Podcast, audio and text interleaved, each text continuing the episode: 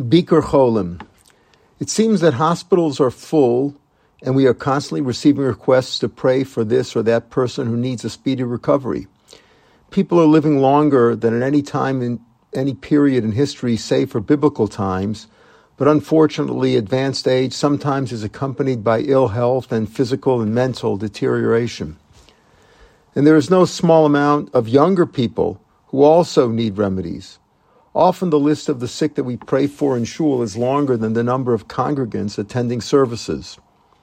Yes, prayers, especially communal, can definitely aid in the patient's recovery, but an actual visit, more than a phone call or text message, will directly improve the sick, pers- the sick person's condition, especially his morale, his attitude, and his hope for recovery.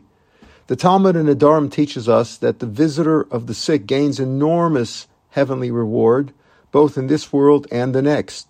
He will be shielded from disease and merit having good friends. The visitor must know how to make a visit most beneficial. It is true that any visit somehow relieves a small portion of the disease according to the Talmud, but the best way to improve the patient's condition is to follow the rules that Rambam laid down, as quoted by Rav Biederman.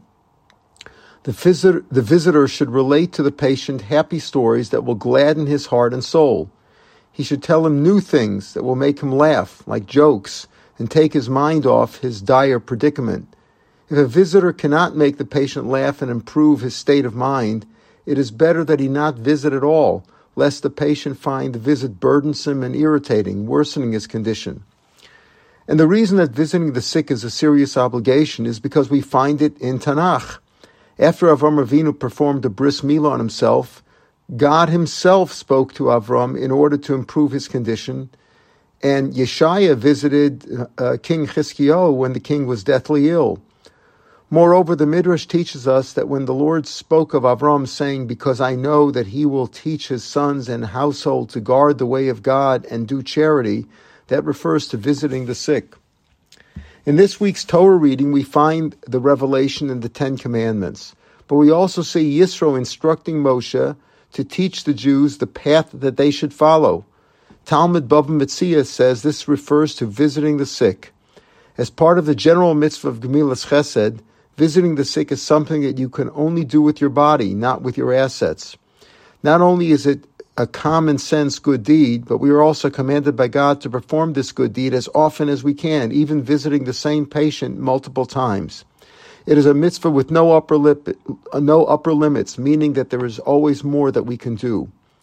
Long before others began using the phrase, Rambam taught us that laughter is the best medicine, and with good reason. Like exercise and music, laughter can lift our spirits, make us healthier, and improve the quality of our lives. Laughter can even deflect the effects of disease. If smiling alone has been shown to have a positive physical effect on our bodies, a good hearty laugh can do even more. Talmudic rabbis would often begin their lectures with a good joke. Avoid Lashon Hara and off-color stories, but listen to and retell good stories and jokes that will make you and others laugh. Do this every day. Shabbat Shalom.